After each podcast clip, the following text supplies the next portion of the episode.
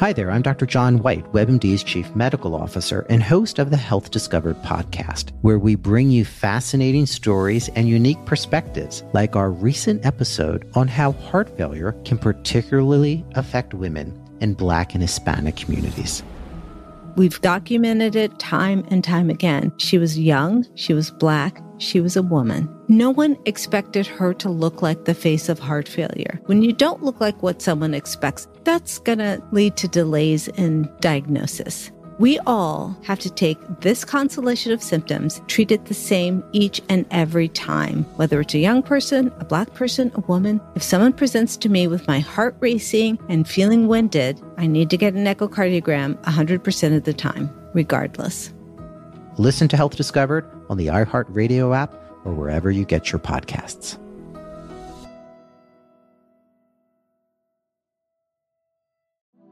Pet Therapy.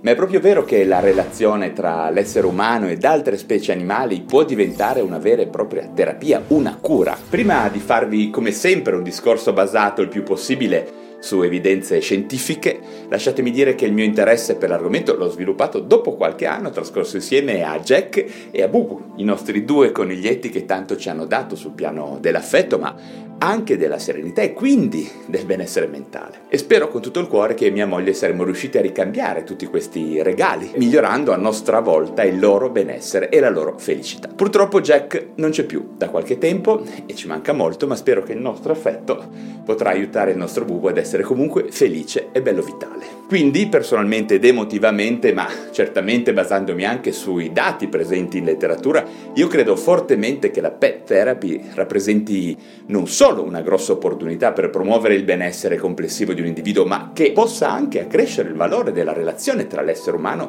e diverse altre specie. Per parlare di pet therapy occorre prima di tutto capire meglio le caratteristiche del rapporto tra l'essere umano e le altre specie. In particolare è indispensabile comprendere perché noi umani siamo attratti, no? dalle altre creature e in che misura la relazione che si instaura sia in grado di contribuire al benessere reciproco. E sì, perché si dovrebbe sempre pensare che la relazione terapeutica con gli animali sia bionivoca. È reciproco benessere e soddisfazione ad essere il vero succo della terapia, ok? La presenza di un animale, direi di ogni animale, a seconda dei gusti delle persone, suscita negli esseri umani in genere un'attenzione tutta particolare e un gran numero di emozioni diverse.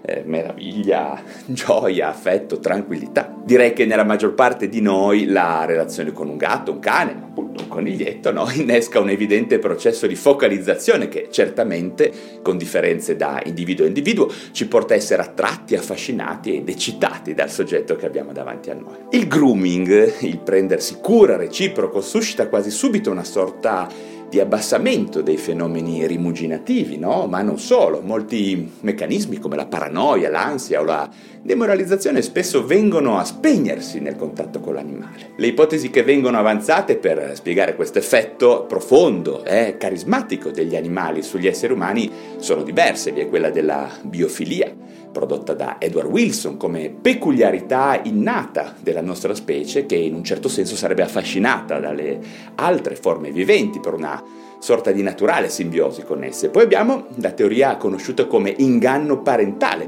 di James Sarpell, che sottolinea come questo orientamento sarebbe da ricondurre alle somiglianze pedomorfiche, no? dal greco pais, bambino, e morfè, forma, già rilevate poi da Conrad Lorenz, e cioè eh, gli animali domestici approfitterebbero proprio della somiglianza che i cuccioli hanno con, eh, con i neonati per esercitare a proprio favore il loro carisma anche nei confronti dell'uomo. E infine un'ipotesi di stampo culturale immaginata da Jean-Pierre Digard, in cui l'interesse verso l'animale sarebbe una chiara espressione dell'apertura del sistema uomo all'ibridizzazione e all'integrazione. In realtà il punto è probabilmente il fatto che l'animale rimanda a una sfera archetipica infantile e magica in cui ognuno di noi non vede l'ora di perdersi, diventando in questo modo disposto ad attenuare e a modificare blocchi, paradigmi e atteggiamenti automatici che sono poi causa di gran parte del nostro malessere psichico. Qualcuno ha parlato addirittura di suggestione ed ipnosi.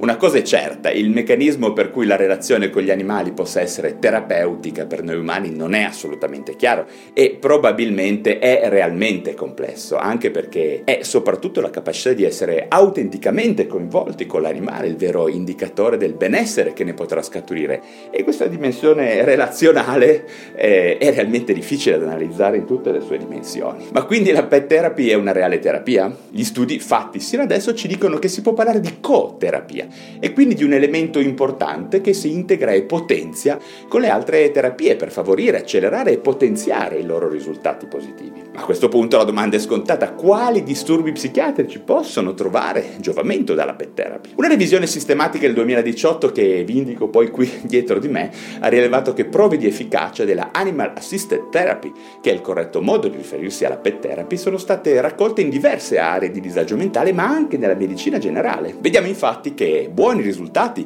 nell'inserimento della pet therapy nei protocolli di cura, chiamiamolo standard, si sono avuti per l'autismo, la depressione, l'A D H D, la demenza, i disturbi d'ansia e la schizofrenia, ma non solo. Si sono ottenuti risultati significativi anche con la sclerosi multipla, l'ictus, i danni alla colonna spinale e molti altri eventi patologici della medicina generale. Ma questo articolo è solo uno dei tanti, ci sono molti contributi in letteratura che confermano che molte psicopatologie, in particolare disturbi del neurosviluppo e la demenza, possono giovarsi della Animal Assisted Therapy, se opportunamente integrate in un protocollo terapeutico ben definito e monitorato da specialisti preparati. Vi indico qualche articolo che ho letto di recente poi giù in descrizione. Bene, questo argomento è molto vasto e spero di leggere molti commenti e integrazioni che mi aiutino a completare quest'area della terapia davvero affascinante e, a mio parere, molto poco sfruttate in campo psichiatrico stretto. Ok, per adesso è tutto, se vi sono stato utile datemi un like e se vi interessano la psichiatria e le neuroscienze iscrivetevi subito alla piattaforma da cui mi state seguendo per restare sempre in contatto con me. Grazie per avermi seguito sino alla fine